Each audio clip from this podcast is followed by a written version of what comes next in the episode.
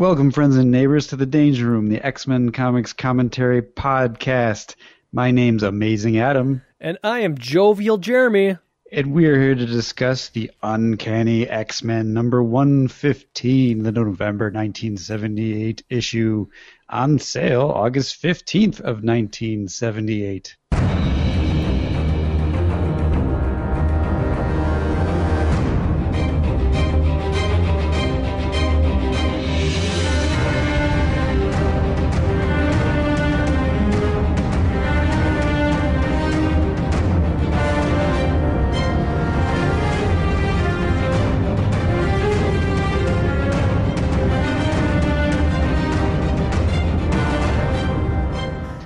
One's titled Visions of Death. Death, death, death. And on the cover, there is a very, hmm, a very caped looking Sauron. You know, when I read this issue this afternoon, I really liked this cover, but now all of a sudden I don't. I don't like this cover either. And I think it's because I don't like how Sauron is drawn. He doesn't have any legs Yeah, he, or body parts. it's kind of like um, the 1989 bat symbol if it was dumb and green. He his body just kind of melts into his wings and that's he just has an upper body and a set of wings that don't have any form. and he's got his pectorals too. Uh, yeah, so basically his whole body and where his wingspan is is nothing but like cross-hatched penciling. And then Somebody got lazy, but is cross hatching simple? No, it's difficult. so is maybe they didn't get lazy. I don't know. I don't know. It feels like uh, the idea was to put like a large, foreboding uh, Sauron in the background, like really kind of puppeteering these X Men. Um, but I don't know. It kind of comes off weird. I think it would have been better if like his whole body would have instead of like it's fading up from green to black where his arms are. If maybe it would have faded downward like a cross-hatched light green up by his arms, and then faded all the way to the bottom of the page in black, as if he was like enveloping all of the X Men. I think that would have been cooler. Or they, yeah, yeah, I, I agree. Or or they could have just continued the cross hatching down to the bottom of the page. Yeah, one of the two. But in the foreground, what we get is Wolverine, for some reason, attacking Colossus, Cyclops trying to stop him, and Nightcrawler, just like he will do in this issue, is completely useless, just kind of jumping out of the way. And Storm is unconscious. Yes. And that's pretty much par for the issue as well. Enter Sauron, says the cover. So this cover basically explains this entire issue. Yeah, Like we could literally just skip to Classic X Men right now because we've just told you everything that happens in this entire issue. Then I guess we'll do the whole thing. So yeah, so we open it up, and uh, immediately I'm struck because it seems to me like this uh, comic book has been trying to get a little bit more serious between the collaboration of Chris Claremont and John Byrne, kind of taking it out of the campy '60s, uh, and and maybe some of the uh, kludgy dialogue in the very early X Men '94, '95, '96. But immediately you're given these really dumb titles like Rabelaisian Rabelasian Encounters. I don't even think I said that right. Raconteurs. Raconteurs, but what's that first word? I think you were right on that one. Uh, Rebelation. Okay. Rebelation? I don't know. Chris Claremont and John Byrne. I don't think that's a real word. I defy you, Chris Claremont and John Byrne, to, or or Jim Shooter or Roger Stern, and I know you're all listening. you better be. Uh, Terry Austin is the illuminating inker. Rick Parker is the loony letterer. Francis Mouly is the crafty colorist. Roger Stern. Francois, I'm assuming. Oh, Francois. I'm just reading it too fast because I don't care. Roger Stern is the edifying editor, and Jim Shooter is the earnest editor in chief. Like, I hate that. I hate all of those stupid, crafty colorer, loony letterer crap. Uh, Save that for the 60s. Jeremy, Jeremy, What? Jeremy. What? There are far more important things in the world that you can hate. No. That's all I gotta say. Let it go. Well, there's a lot of things I hate in this world, but this is definitely in my top 10 right here. Fine. Anyways, uh, right where we left off, uh, Sauron has Storm in his clutches, and Wolverine is about to attack. And Oh, he, he is attacking. Look at those. Uh, look at the look at the uh, the the lines coming up from his back. you know, uh, connoting his movement.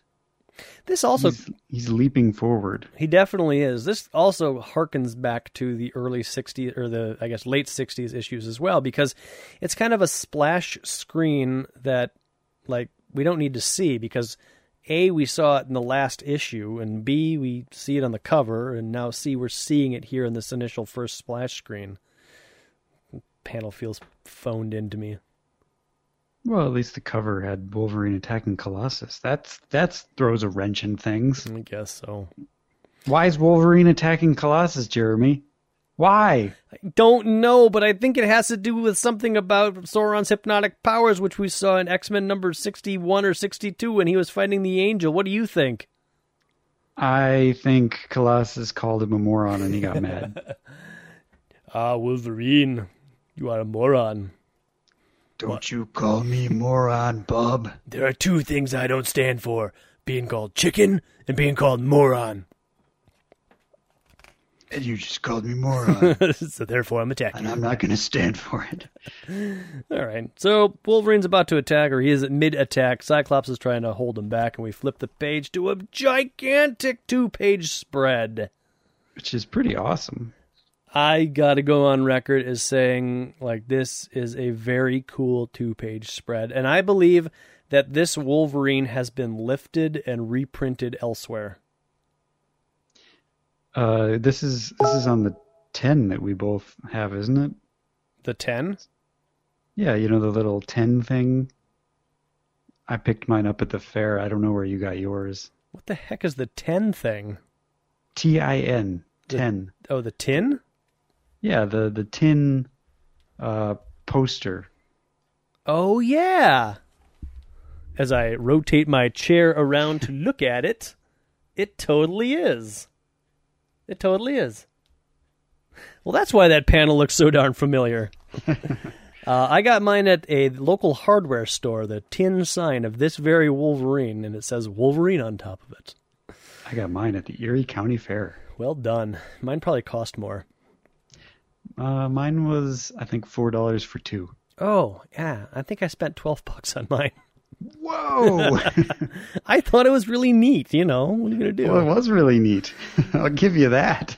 I would have bought a lot more if they were four bucks. Jeez, especially if they were four dollars for two. Yeah, it was it was a special. I also got a, an Elvis Presley one, but they had like Fantastic Four, which I thought about getting. Uh, Spider Man. They had, they had lots of them. They were cool.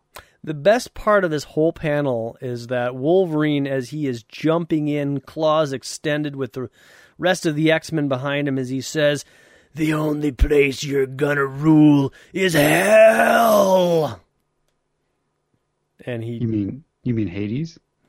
Not yet. Oh wait, we haven't got there yet. Not until 1988. um, and Cyclops, of course, being his normal pansy self, is you crazy? You're doing exactly what Sauron wants you to. Stop. He could have just said stop. I mean, there's no point in him saying, You're doing exactly what Sauron wants you to. Wolverine doesn't know that. Yeah, he's never met Sauron before. Yeah, Cyclops is.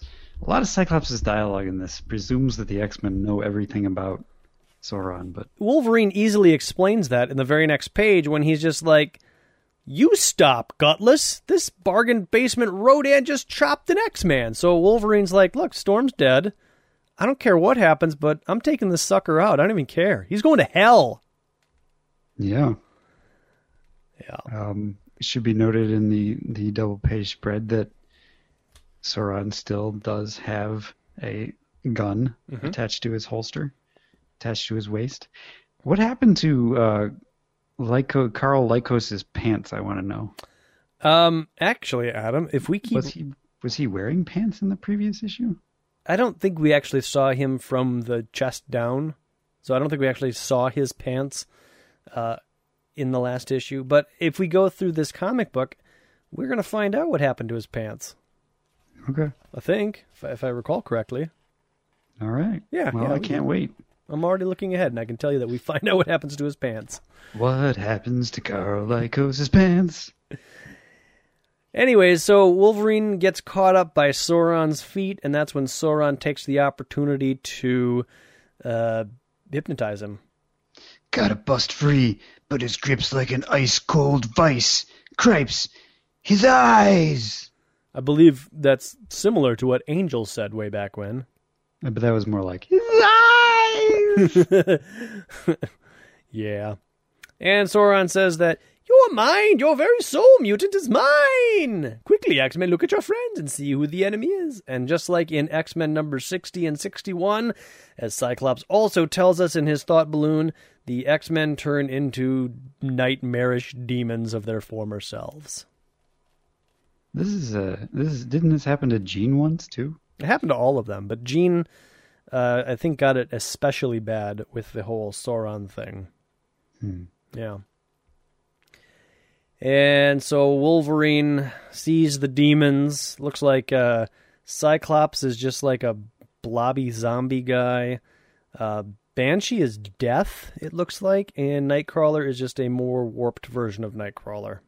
I am not understanding this picture of Nightcrawler. I don't. Yeah, wouldn't you? Wouldn't Wolverine be like, well, the two guys on the left and right I don't recognize, but that guy in the middle looks like an ugly Nightcrawler. Something must be up. He doesn't. Uh, night, this Nightcrawler drawing is just bad. I can't tell what's going on. it's it's like a blue guy, and I see some ears. I think his eyes are below Cyclops's and Banshee's shoulders.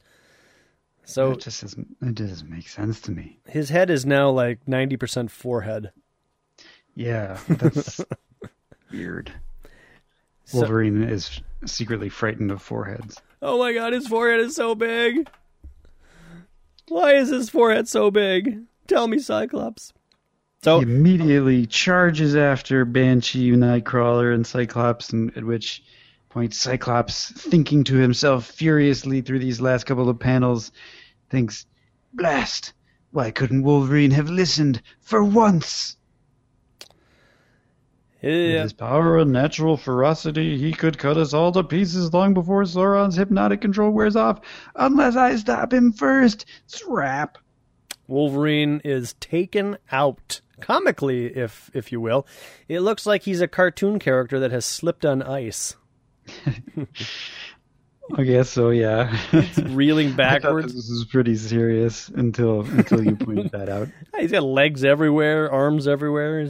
I don't know. Well, yeah, he gets slammed the crap out of. It's intense. Bam. I literally expect a dog to be standing next to him, going zoinks.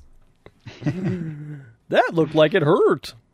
That's just your natural uh, uh, uh, enjoyment of comedy leeching into your life. Could be that or Scooby Doo, one of the two. Banshee is wondering if Cyclops has gone mad. Trust me, Banshee, I had to. Look, I've no time to explain. Just get airborne. Don't let Sauron make eye contact with you. He has a hypnotic zap that makes Mesmero look like a rank amateur. Uh, Sauron thinks that Banshee is a flying savage because he is. Uh, remember last issue, he was. We thought he was Ka-Zar. He's just wearing like loincloths and boots at this point. So he looks kind of savage.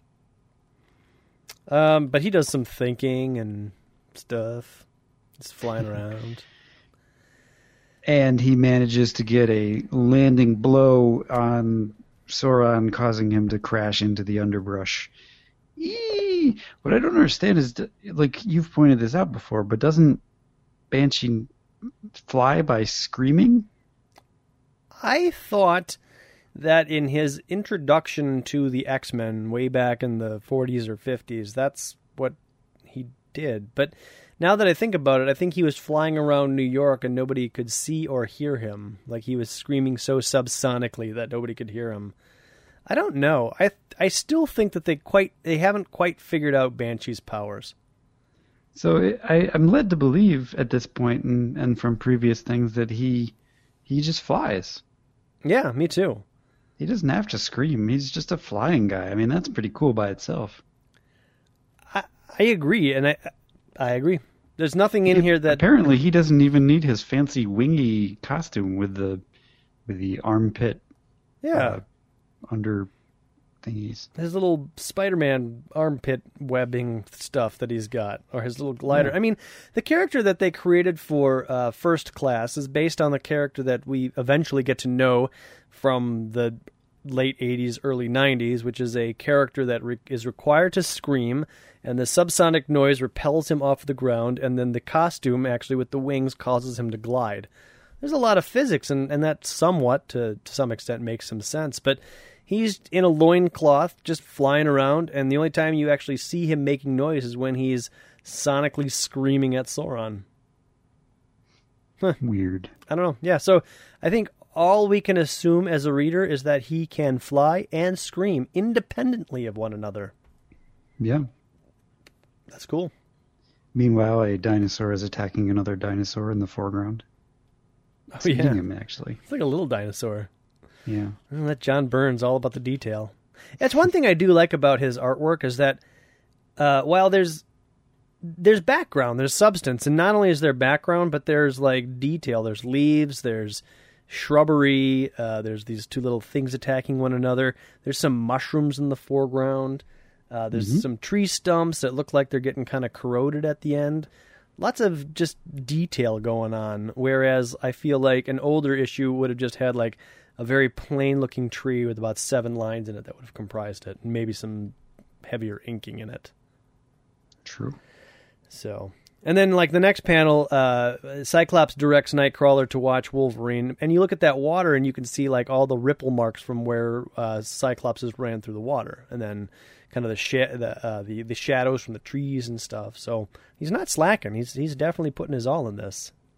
It's true. And he's doing like three or four comics a month, so it's impressive. Yeah, and I gotta say that uh, I mean I'm I, I'm guessing that it just gets better from here, but I feel like this issue is noticeably better uh, in art quality than previous issues. Not saying that those are bad or anything, but like I think he's just he's hitting his stride here. Or the team is finally coming together. I mean, maybe maybe the colors are better too. Uh, maybe the maybe the uh, maybe the lettering. yeah, the, it's really the lettering that pulls it together. That was one other thing that I that uh, I did notice is that Sauron, I think in those old issues was just all green, like a flat green color. But in here, he's got multiple colors of green. His beak is orange, multiple colors of orange to denote shadows and stuff. So maybe this Francois Mouly is like a famous, amazing colorer, way better than Glynis Wein has ever been. Could be. So Nightcrawler grabs Wolverine to pull him out of the water so that he doesn't drown, and that's when uh, I mean that's really all Nightcrawler does this entire issue. But that's when uh, uh, Wolverine punches him in the uh, back of his or with the back of his hand into his head. And apparently punches his head off because it's not in this panel. It disappears with a brow sound. Brow. Yes, and in a flash of white, his head is gone. Maybe he teleported his head away so he wouldn't get hurt. I didn't know he could do that. That's awesome. Cool.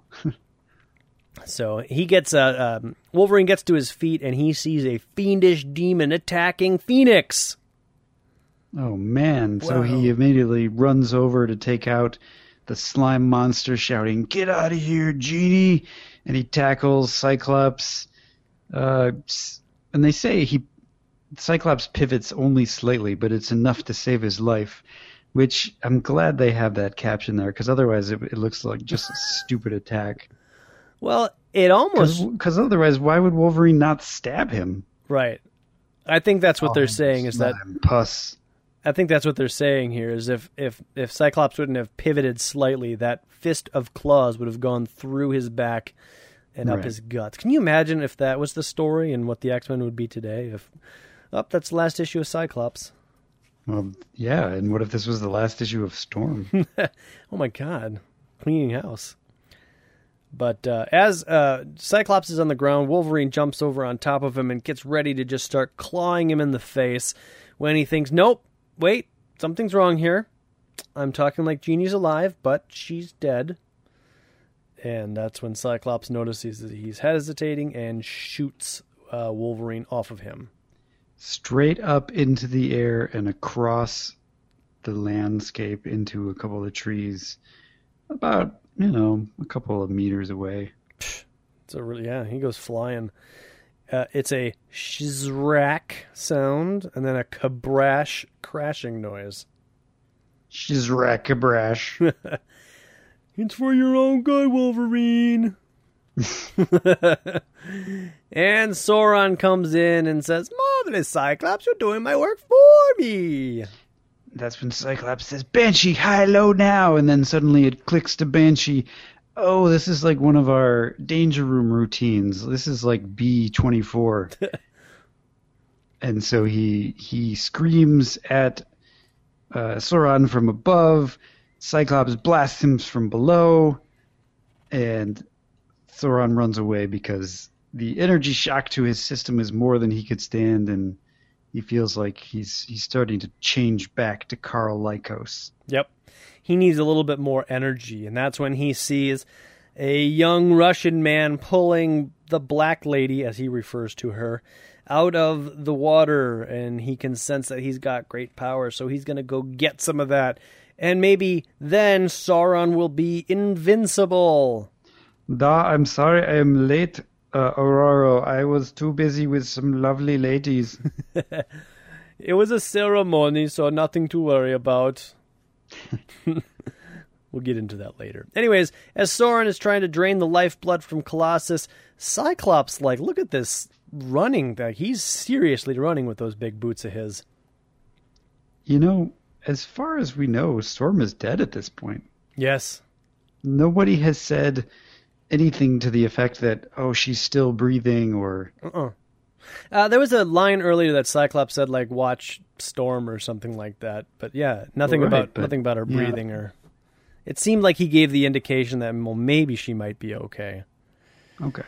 But uh, but you're right for the most part there. Um, so as Sauron starts trying to leech the power away from Colossus, Colossus transforms into Colossus, and the energy of that transformation is way too much for Sauron, and he goes flying back.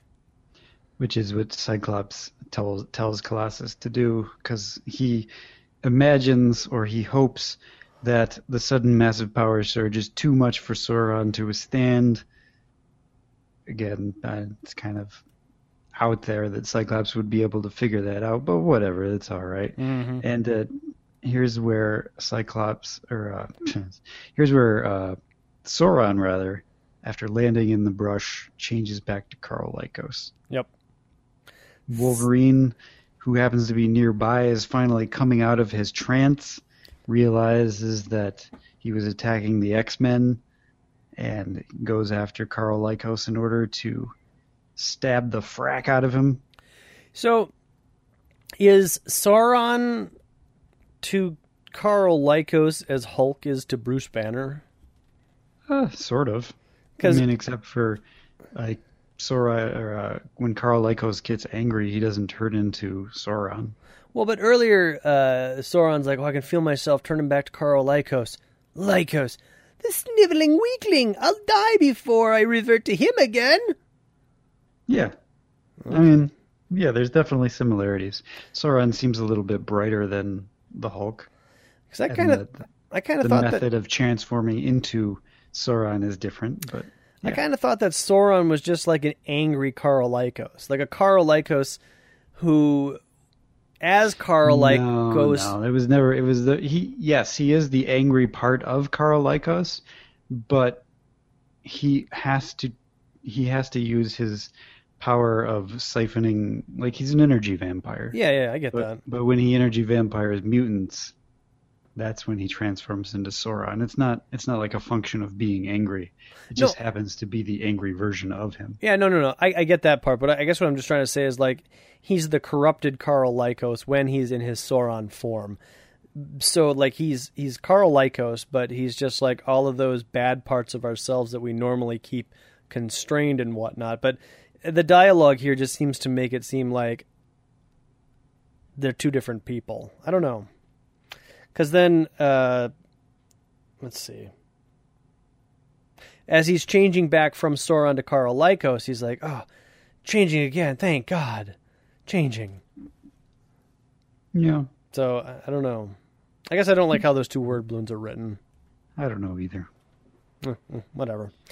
Wolverine's gonna get ready to stab him in the face because he's all like, "I don't like pe- I don't like people mucking with my mind, bub."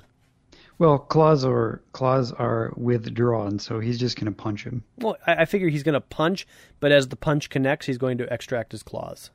No, that's not Wolverine's style. No? Wolverine Wolverine launches his claws out usually the first thing.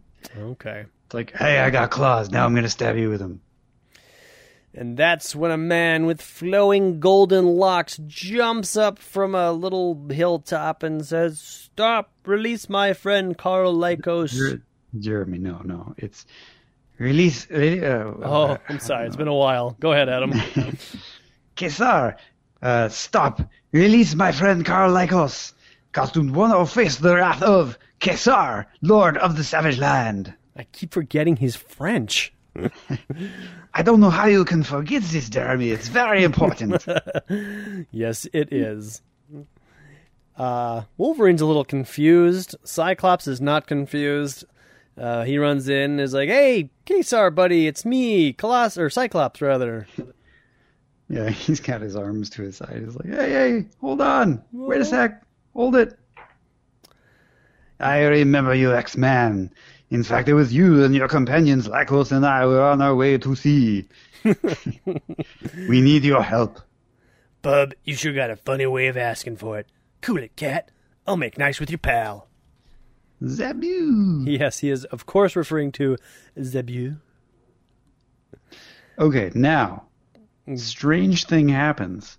A number of strange Next- things happen, but Panel, yes. all the X-Men are back in their costumes. So Wolverine was already in his costume, so was Cyclops. That's fine. Uh, Colossus was not. Nightcrawler Well, has never Colossus- changed.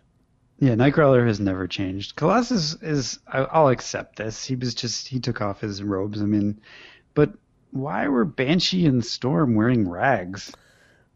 I thought in the last issue, Storm was like, "Oh, it's just like Africa, and she can be flowing and stuff." And she was wearing clothes of the uh, the the chief's wife or something like that. But I was under the impression that Banshee's gear was destroyed. I was- eh. wearing. I I, you, I I understand why you came to that conclusion because it definitely seems like that.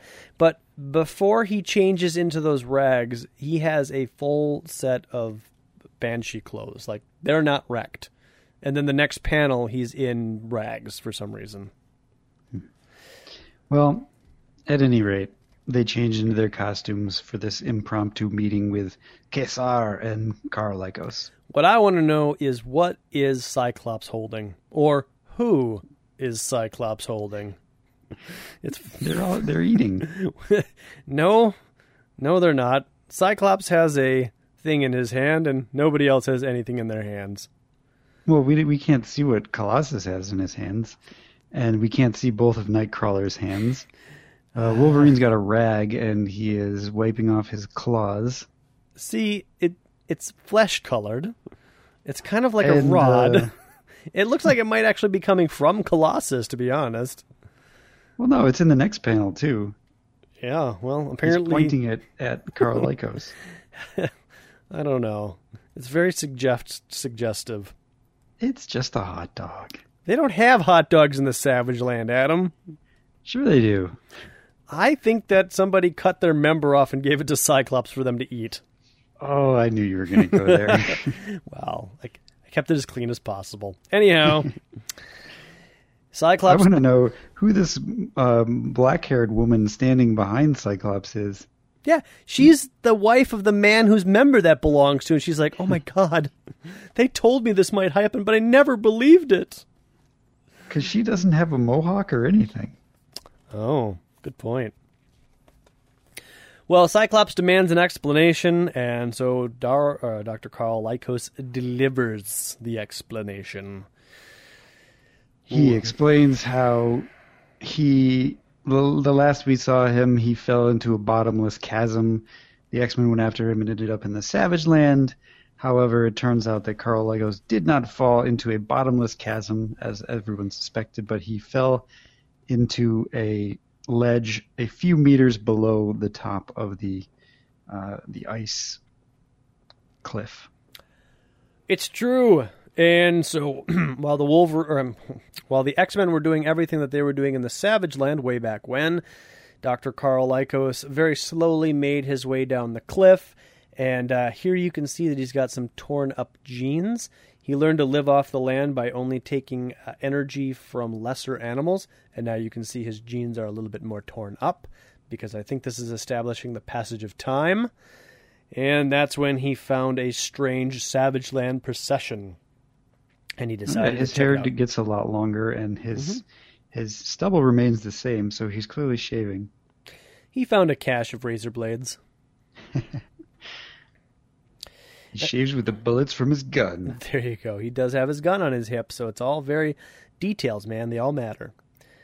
So he wanders in with this procession and sees a crazy lady whose name is Zaladane. She's, Zaladane. she is the appointed priestess, and she would like to wake up Garokk. I think. She's talking to a large mountain that has a face on it. Yes. Rejoice, O Lord of the Sun, for the time of apotheosis is at hand. Today begins God birth. I think it's apotheosis. Sure, whatever.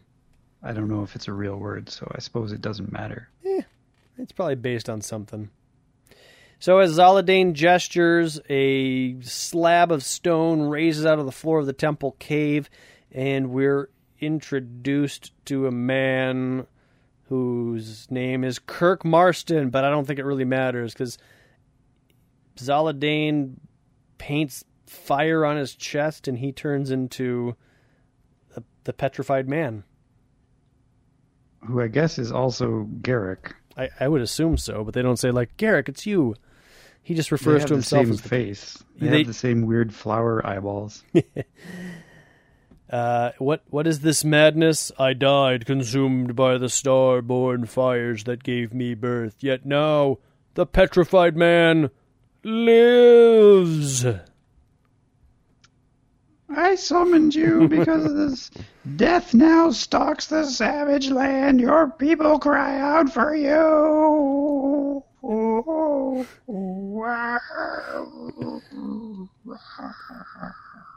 And in true villain, he's like, "Shut up, Zaladane. You're kind of creeping me out." But uh, she says, he says, based on that crazy little scream of yours, I sense truth and falsehood in your words. You speak of death and worse than death. Show me. Show me the money, he says. That's where I got a little confused. So they're in the Savage Land. They walk out onto like a little cliff and they're like, look, over there in the swamp, in the sky, it's tainted by the blasphemous presence of a city. And like Saturn and a couple of other moons. Yeah, I thought. Uh, yeah, it was it was weird, but I guess what's happening is that some aliens are terraforming the Savage Land to look like this. I'm not sure why the planets are there.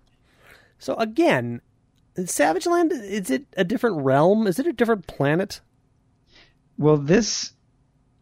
Well, she she says that this is this has only been here for days. Yeah, but there's a This sky. used there's- to be this used to be a swamp. Right, the city on the ground used to be a swamp, but in the air there's planets and a skyline and all that sort of stuff. I mean, where are they, Adam? They're not under Antarctica. Well, I think I don't know. Are they in the land of the lost? Those are really small planets too. All right. Well, That's one heck of a cape she's got there. That's got to be heavy. Garokk's not having anything to do with it. These alien people uh, are bringing suffering to his domain. They shall they shall bring it no more. By my soul, let this madman's conflict end. And he just obliterates the city. Which I guess would solve the problem. Right, like end of the issue, nothing to worry about here. But apparently, in the next panel, uh, uh, Dr. Karl Lykos and Ka-Zar uh, are are very disappointed. I still don't believe it. Somehow he manipulated a transdimensional warp, like a sculptor molding, molding clay. In many Whatever. ways, my friend Garokk, the petrified man is indeed unto like a god. the night he was reborn. And then he goes off onto this whole story about how he was flying around on some flying sharks. Ka-Zar is flying around on a flying shark, which is pretty awesome, right? I mean, it's, it is. I, I kind of, I kind of wish I had a copy of Ka-Zar 20, which apparently this refers to, because I really want to see what what these guys were smoking. so Ka-Zar is on a flying shark with a harness on it, and he's just flying around. And there's like this flying saucer that's shooting at him and his shark. But I still, I, I give uh, uh, points here to Ka-Zar and his flying shark because nothing more scary than flying sharks. right, right. But so as he's attacking the spacecraft or whatever, both the the shark uh, and he refers to it as what does he? He refers to it as. Uh, is it just a flying shark? Yes. Suddenly, in the midst of battles, the city around me, the flying shark beneath me, faded away as if they had never been. They couldn't even come up with a creative name for the flying shark. Having no wings myself, I fell. I uh, I looked up Ka-Zar number 20, mm-hmm. and uh, it came out in February 19 of 1977 and it was the last issue of Ka-Zar Volume Two. Oh, and um, so it, it, this story ended over a year ago, and they're finally continuing it. Well, again, that's kind of cool. Yeah, and I, I, like I said, I wish I had a copy so I knew what was going on because this this story seems really interesting. No kidding. Well, it doesn't seem like it gets resolved though. I mean, if we're resolving it here. Well, I, what I'm trying to understand is like, do the shark and the spaceship disappear because of the petrified man blasting the city? I got no idea. I, I, that's what I think happens. Um, so Karl Lykos and Tandy Snow found him. I'm guessing that Tandy Snow is the woman with the black hair that's in the background with not a mohawk, who would okay. also be the same woman in the background of the Cyclops eating the member scene that we just talked about. Okay, there we go. That's... All of my questions are answered. uh, Shanna the She Devil was also in Ka-Zar number 20, but I don't know what happened to her. The guy that's to his left shoulder, or his right shoulder, I suppose, uh, left if you're facing him, looks like a guy that would have been with Shanna, at least in the Shanna number three that we read. But maybe not. I don't know. So, anyways, uh, as he lands on the ground, uh, Dr. Karl Lykos bumps into Zabu and Ka-Zar and tells him about the story of Garokk, basically. Guess what I saw? They're like, Who are you and why are you here? I could do nothing until my friends had fully recovered. By then, it was too late. Using slave labor, Garokk built a great metropolis in the Central Lake. He means for all who dwell in this savage land to live there. Those who refuse are slain. A regrettable but necessary step, he says, to ensure the common good. So his ultimate end goal is peace, but it's the means that Ka-Zar has issue with. Interesting. Yeah. Tongah's fall people and I have tried to stop him, and we failed. Yes, remember remember Tongah's fall people? Nope. Oh. Where would I have last seen Tongah's fall people? Wolverine pops his claws. See, this is the Wolverine we know. Always popping his claws. With your help, X Men, perhaps we can succeed. Fine by me, Blondie. Sounds like my kind of fracas. Snicked. My sentiments exactly short stuff. But then somebody off panel says, no. what do you mean, no, Bob? I mean, much as we'd like to help Ka-Zar, we can't. Bull hockey. What'll it take, you futzer? Blondie down on his knees begging, grabbing your waist, suck. Never mind. uh, so Wolverine, I mean Cyclops, he basically he's using a little bit of logic here. He's like, look, buddy, it, we just survived a volcano that we are not entirely sure whether or not Magneto survived, but if he did, the next place he's going to go is to the professor. So our first duty as his X Men is to the professor. And this is a logic that Cyclops, I believe, has used before. It's always like, we got to go back to the professor. And He's Kate going after the professor. and Ka-Zar's like, eh, no worries, my friend. Do not worry. The Savage Land we will protect. Uh, I remember it was when when the X Men were facing off with Magneto for the first time. Cyclops said, "Nope, we can't fight Magneto. We have to go back and save the professor." Was that in issue number one? No, no, no, not not the the, the new X Men were Oh, facing oh, off oh, oh. against Oh, yeah, yeah, Magneto yeah. for the first time. Gotcha. And so Cyclops says, Don't worry, buddy. As soon as we figure out what's going on back home, we'll come right back to the Savage Land and help you out. And to Wolverine. That's a laugh. Any way you cut this, we're bugging out again, and I'm getting sick of it. Hey, I mean, Wolverine's got a point there. Yeah, So off they go. They leave uh, Karl Lykos in like a big treehouse. So uh, apparently his whole Sauron thing is cured. No, no worries there. No issues. He's not hungering for delicious, delicious mutant soul. yeah, he's you know back to sucking the life out of the animals. Bring me another chinchilla. so they're heading towards the secret passageway or the tunnel that takes them to Tierra del Fuego, I think, is what we're doing here. But they notice that it's very frosty and cold out. Our way out is solid is a sh- solid sheet of ice. There's a boat frozen in the water. So I'm pretty sure that they're at the point where people wash up here and then make their way to the Savage Land. Uh, but the water's frozen. The sky it's snowing, and it's not supposed to be snowing here. Uh, Wolver, I mean, uh, Nightcrawler does the second thing he's done in this entire issue, which is throw a snowball into Wolverine's face, which is kind of funny.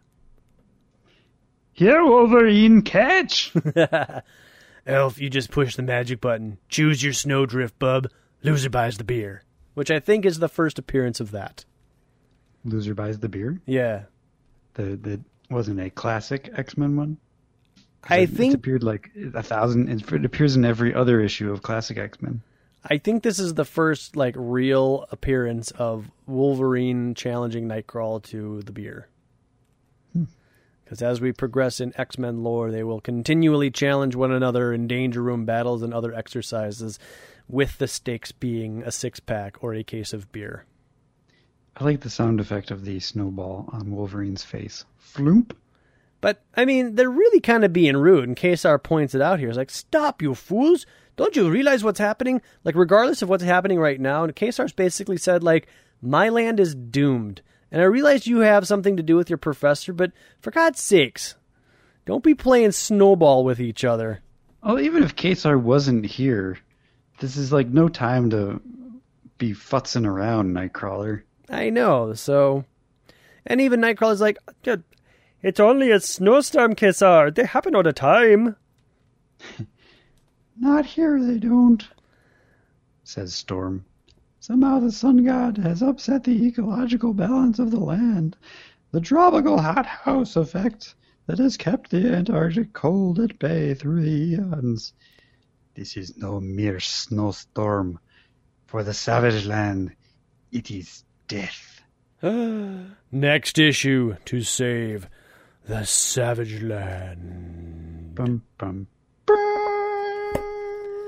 Honestly, like for as much crap as we just gave that issue, I, I did like it. I really did. Oh, it was a great issue. I thought, I mean, there was just enough action with Sauron and just enough like backstory to kind of reset ourselves because again, we've been through like three very fast-paced issues of just nothing but intense action and situations after situations that it's kind of nice once again to be like, here's a little bit of action, now we're going to reset and kind of set up the next storyline, whatever it may be. I feel like this issue and the last issue were both kind of set up issues because nothing really happened. Um, Yes. There was a brief encounter with Sauron, and that's pretty much all that happened between the last this issue and the last issue. And we we have a setup for what's undoubtedly going to be the next series. I guess you're right. So maybe, eh, maybe I did like the last issue, but I recall liking this issue more than last issue. But still, maybe it's just because of the uh, what seems to be improved artwork, or maybe maybe just overall improved creative team. But I, I like this issue a lot. I like any issue that has Ka-Zar. yes, you do. so let's just uh, let's dig right into the mailbag here. What do you say? Mailbag. And the first bit of mail we got was an actual email from a fellow named uh, Chris uh, Withers, who said that he's enjoying the podcast more than ever. We are now at the books where his collection begins, and he's been browsing through some of the issues that we're covering, and it's fun to see us touch on some of the things that pop out of uh, at him as well. He did a quick Google search for an asteroid chart, and there are some that astronomers can get so that they can observe some of the larger and more prolific ones. Though he was unable to find asteroid M on any of those asteroid uh, charts, he assumes it's because Magneto is just uh, hiding it with modern technology. So there you go, Adam. Cheers. Do you think he's he's a Londoner because he's he says cheers? Can't non-Londoners say cheers, Adam? I'm just being stereotypical. Oh, oh okay. Then yes. Uh, he probably wrote that while drinking a pint as well. In some sort of pub? Absolutely, because that's where all Englishmen and Irishmen go. Straight to the pub with you. So David Steele also speaking of uh, well, actually this is Scotland, but close enough, right? Am I right? Am I right? Speaking of somewhere not America, he says that he uh, uh, David Steele. He says that uh, he's glad that we've reached the John Byrne issues. Uh, he has contributed so much amazing work to so many of the titles in the '70s, like Avengers and Team Up. Uh, it's clear that his arrival took the book to new heights, and he's loved reading the issues again. Much of the Byrne Claremont stuff was reprinted over there in the UK in a black and white magazine called Rampage. And he actually includes a cover of Rampage number 34, which includes, uh, which is basically a reprinted cover of X Men number 116, which is what we will cover next week. But that's interesting. Does it they're still the all new, all different X Men. Yeah, yeah, yeah. They're not the uncanny here, and the X Men logo is all wrong.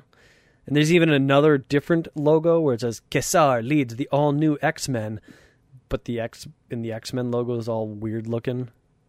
Yeah, it's it's almost like the old X Men logo, but not quite. Yeah, like the little block effect is on both sides instead of just one side, and kind of looks that looks weird. The Thing logo looks normal though, and Nick yep. Fury, his logo looks right. And Mentallo and the Fixer and Luke Cage, Power Man. You know what? There used to be an industrial band called Mentello and the Fixer, so I, I wonder if they got their name from this right here. Oh, I, I used to listen to Luke Cage Power Man all the time. I don't think Mentello was spelt this way, but regardless, uh, Luke Cage Power Man, that was an awesome cover band. Can he win against a man who can't lose?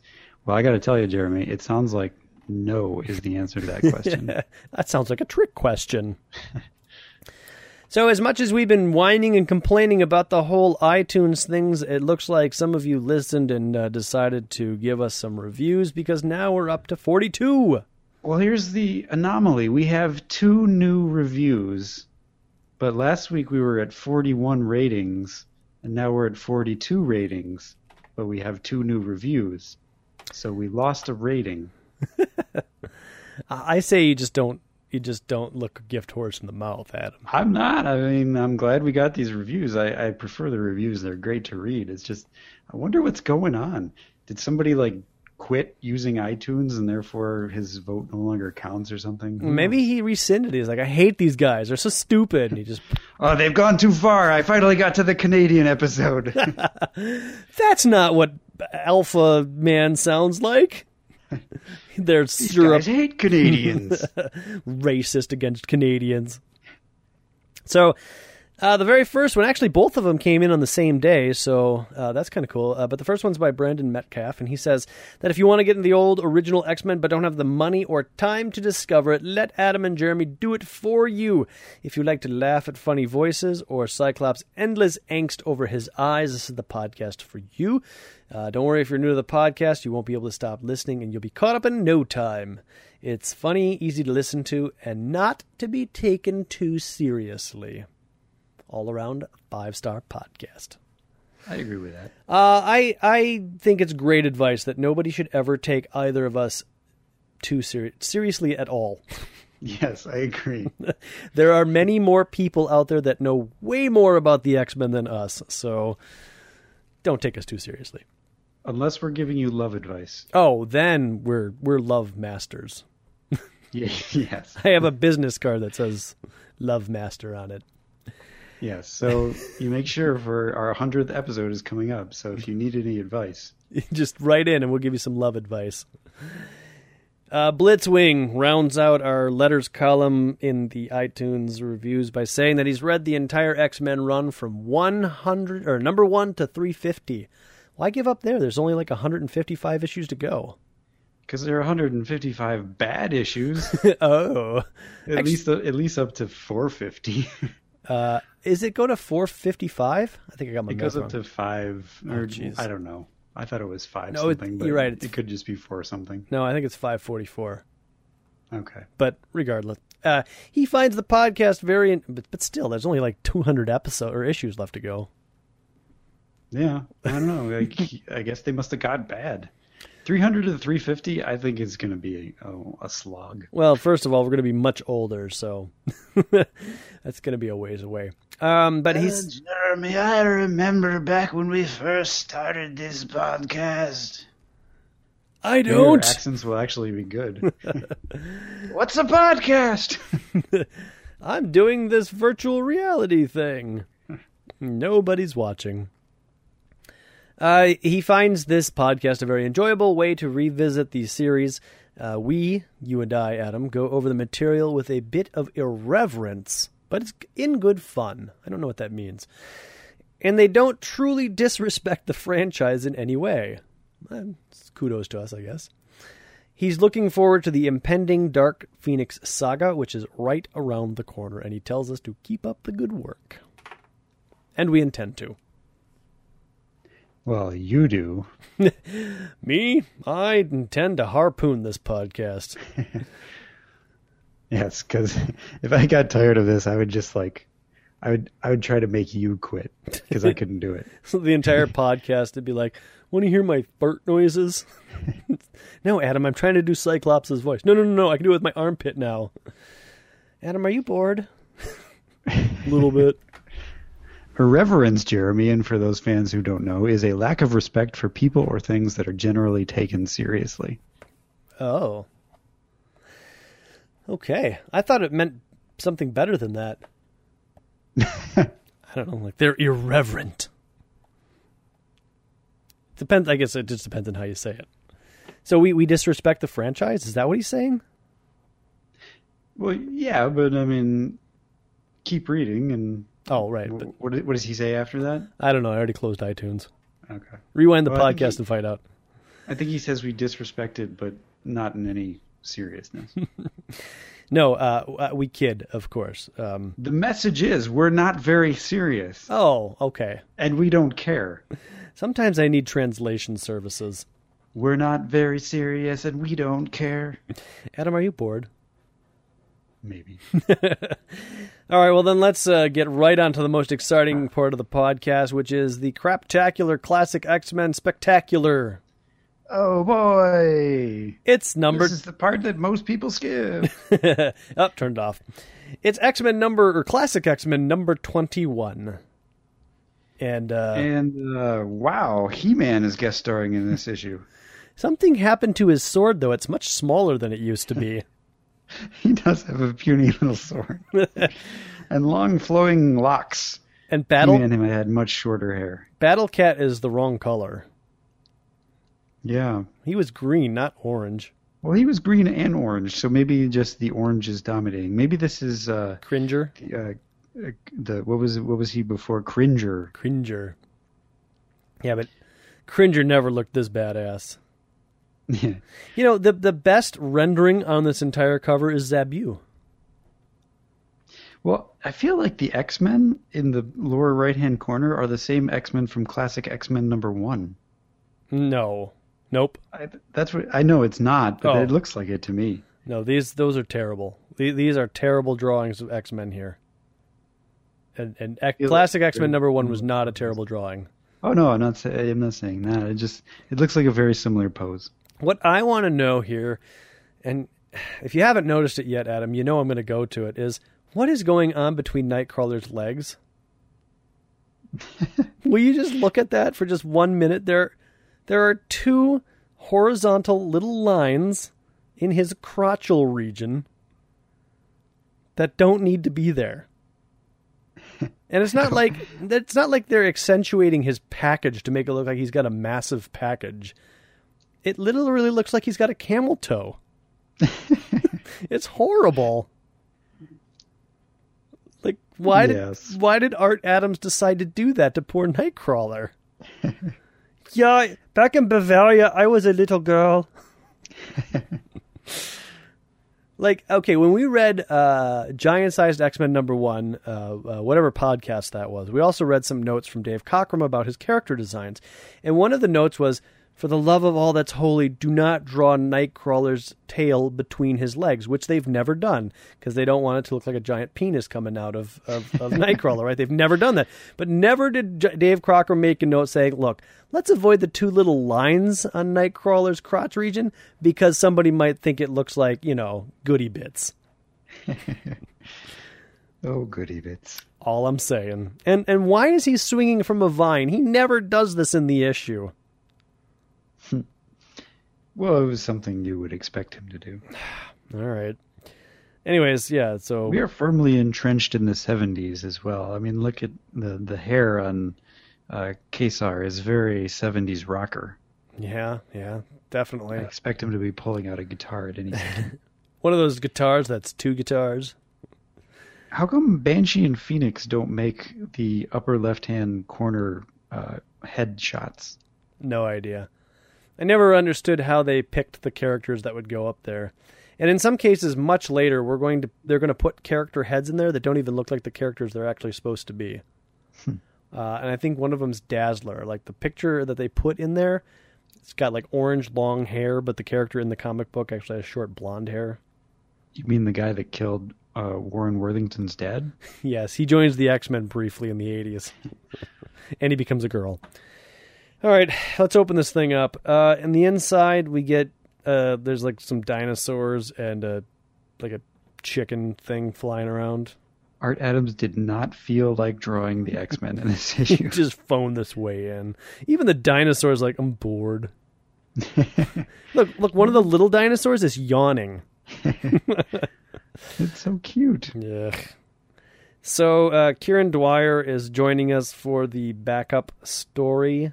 Chris Claremont is writing the backup story again. I mean, not the backup story, but the uh, inserts. Uh, yeah, of course, John Bolton is drawing the backup story. So let's get right into that. Uh, the table of contents tells us that the first changes are between pages 11 and 13, but we of course know that Wolverine never says, I'll see you in hell. He says, Bub, the only place you're gonna rule is in Hades, which makes no sense. It's silly. I almost half intent or uh, half thought I would see Wolverine said, "You go to blazes." you're you're gonna go to blazes. I don't know. It's bad. You you go to blazes and have a really bad time. it's hot in Hades and in blazes, blazing in Hades. There may be some other changes in the dialogue, but we don't care. Let's just go right to page eleven which is an insert scene which was not in the original issue, of course, mm-hmm. of Jean Grey doing Jean Grey stuff. I'm folding laundry because I'm a girl. And now I'm looking at pictures because I'm a girl. And why does she she in Scott's room and she's putting away Scott's stuff, getting rid of it? Maybe I don't know. Uh, it looks like she's packing for a trip. Hmm. Because she's taking things out of the closet, or I mean the uh, the dresser, and putting it into a suitcase. We see pictures of various students. We see the very first team and we see the second team, but no Lorna Dane or Havoc. Were they not part of the X Men here? Come on. They they never counted. They never got their own team photo picture. No. So she goes on. She's like, "I've known Professor X the longest since I was a kid, long before he formed the team." What? No, she hasn't. Well, No, not she as far as we know. she met the professor the same day that we met the professor in X Men number one. We all saw it happen. What is she talking about? I don't know. She's crazy, crazy broad. uh, and yet, this house was far more a home to Scott.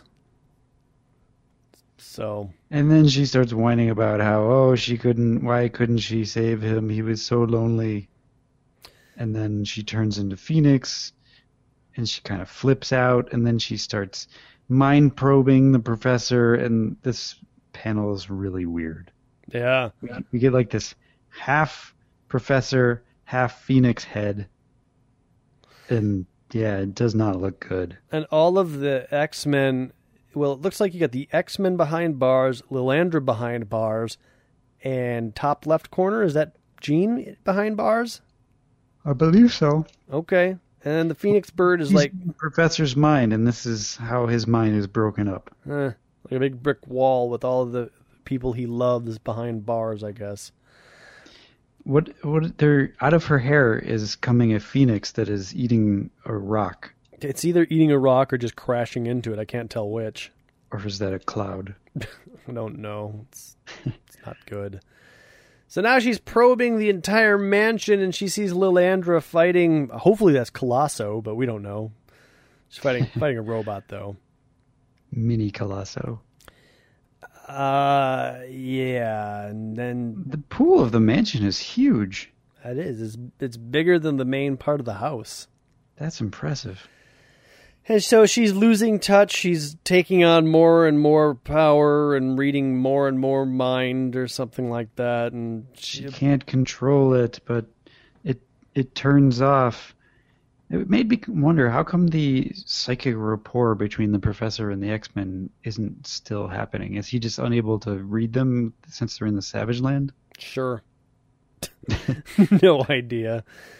Uh, we should also mention that uh, uh, Phoenix was able to probe the professor's mind without the professor's knowledge, so that's how much power she has. Mm-hmm. And then, and she she feels like she can't even tell him that she did that because then he'll know that he saw or she saw some dark things that she he didn't want her to see. but how can I turn to the professor? The moment we mind link, he'll know what I did, see what I saw. I'll hurt him terribly. But without him, without Scott, who can I turn to? What am I to do? and then we go back to Cyclops cooking up the wiener back in the Savage Land. And that's I it. like to. Uh, that that would do it for that part of classic X Men. So let's turn to the backup story called First Love. This is a story about Beast uh, and his first love. Uh, it's a Beast Iceman tale. oh wait, no, it's not. It's uh, Colossus. It's Peter Nikolaievitch in the Savage Land, and it's hot. Lord, it's hot. Bozhe moi. It's hot. This story takes place in between parts of last issue. Mm-hmm. Why wasn't this attached to last issue? I don't know. What? La- I don't know. La- What was last issue? Last issue was bad. It was really bad. Last issue was that storm zombie story. I don't know. This would have been made much more sense. Yeah. It's hot though. Lord Almighty, is it hot? We get many, many panels describing how hot it is. It's It's so hot he can't even draw.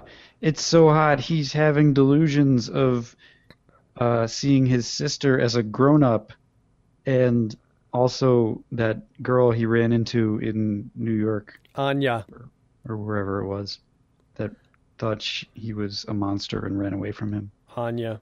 What I want to know hmm. is how did he get a pencil and a notepad down here to the Savage Land? He always brings it with him. He keeps it in his loincloth. oh. So he's been trying to draw pictures, but he is unable to because, Lord, it's hot. Oh, but the a grown-up girl who couldn't possibly be a grown-up girl that was his sister because his sister is a little girl, just like you said. Heat illusions. And that's I, why why are we, why are we doing this, Chris Claremont? What are you trying to say here?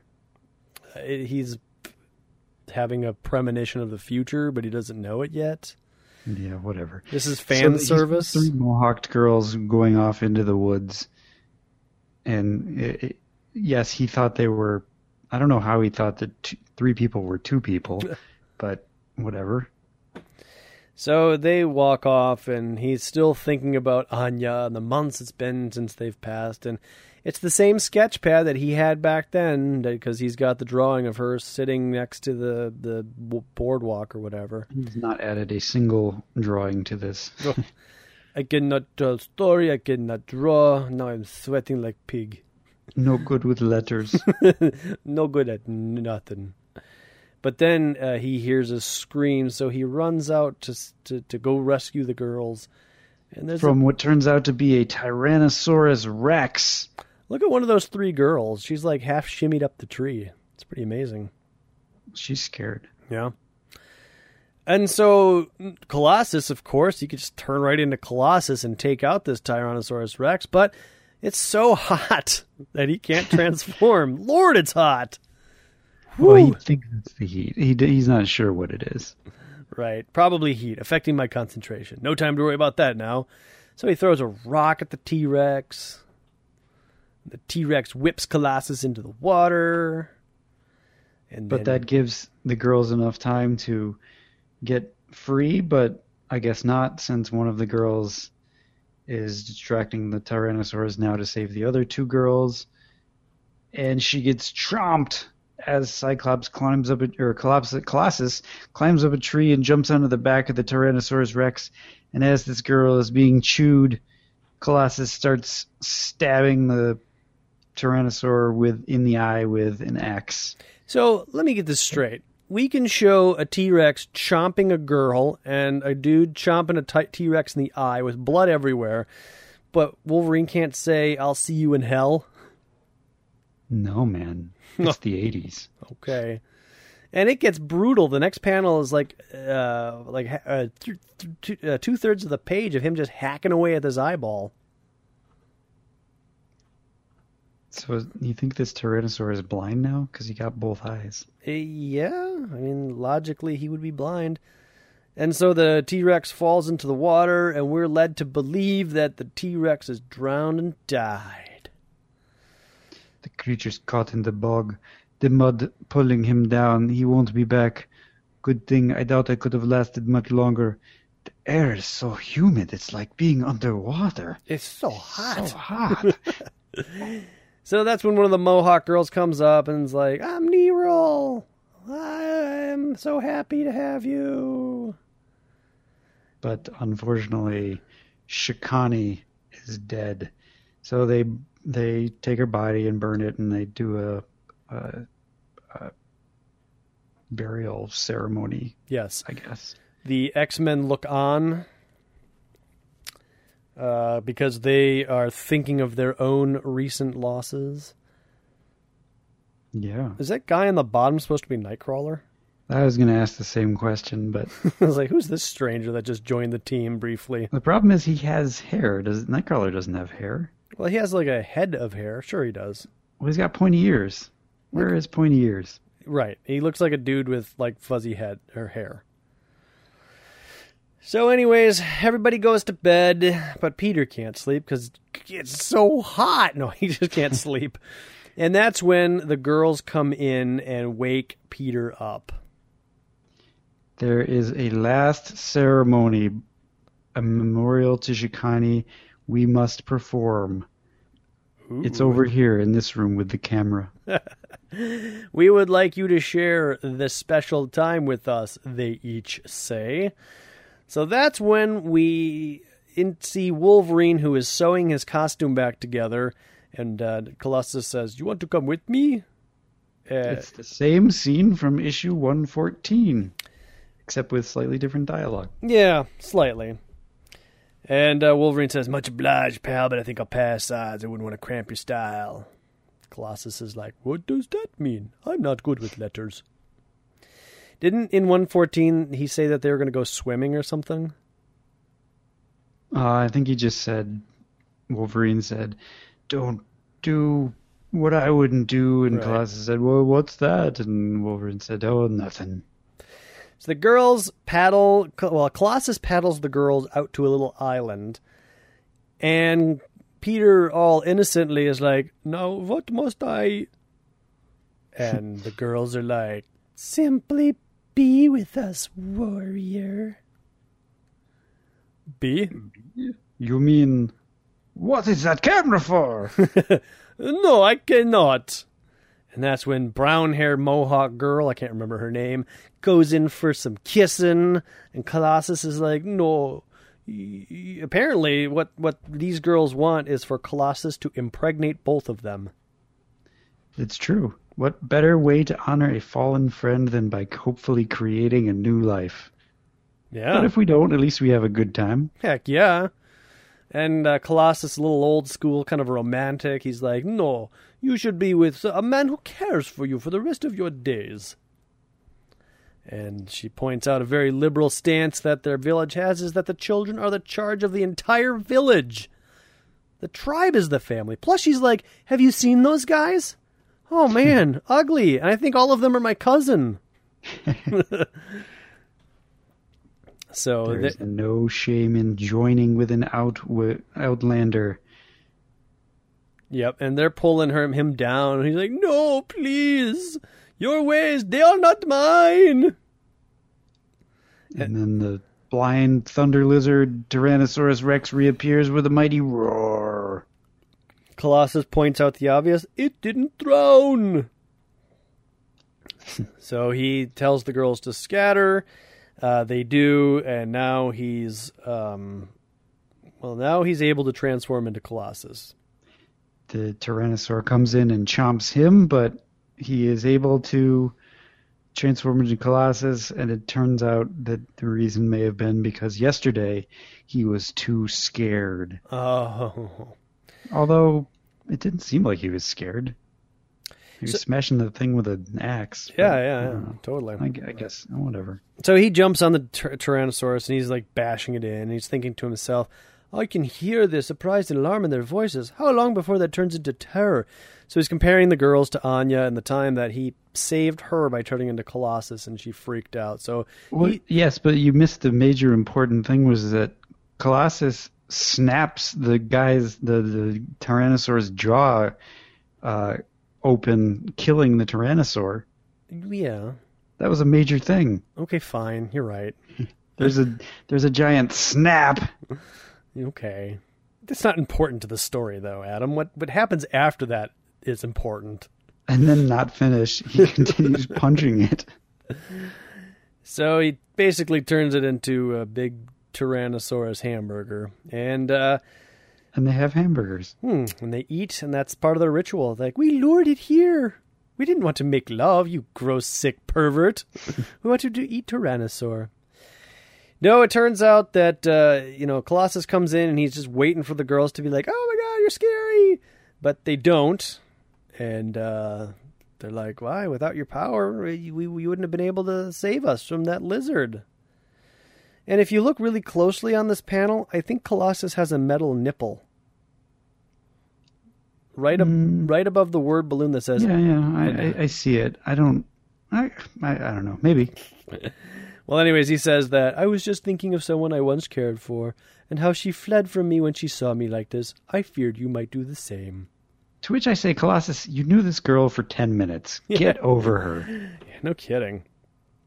And the Mohawk, brown Mohawk girl, she's like, She was foolish. We are not. For we see nothing in you to fear, as would anyone with enough sense to follow the dictates of their heart.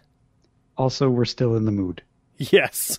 Now they're even more in the mood because they just saw this man take down a Tyrannosaurus.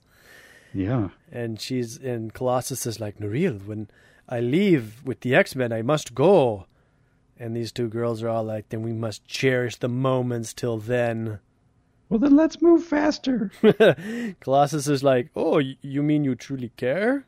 Silly boy, let us show you. And the other girl finishes the sentence, how truly much we do. they don't care at all.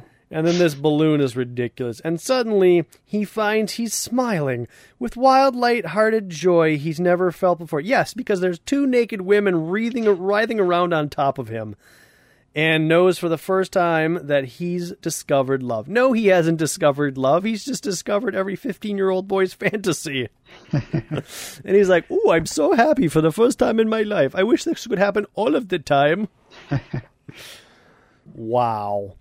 Kitty Pryde would never have done anything like this with Colossus. Or maybe she would. I don't know. So remember last issue, Adam, when I was like, "Oh yeah, they're gonna get it on." You're like, "No, they're not. They're just gonna go have fun or something." Well, hmm. Adam, you were wrong. I was right that Colossus was a wiener about it. I'll give you that. Chris Chris Claremont's intention always was that Colossus was gonna get some.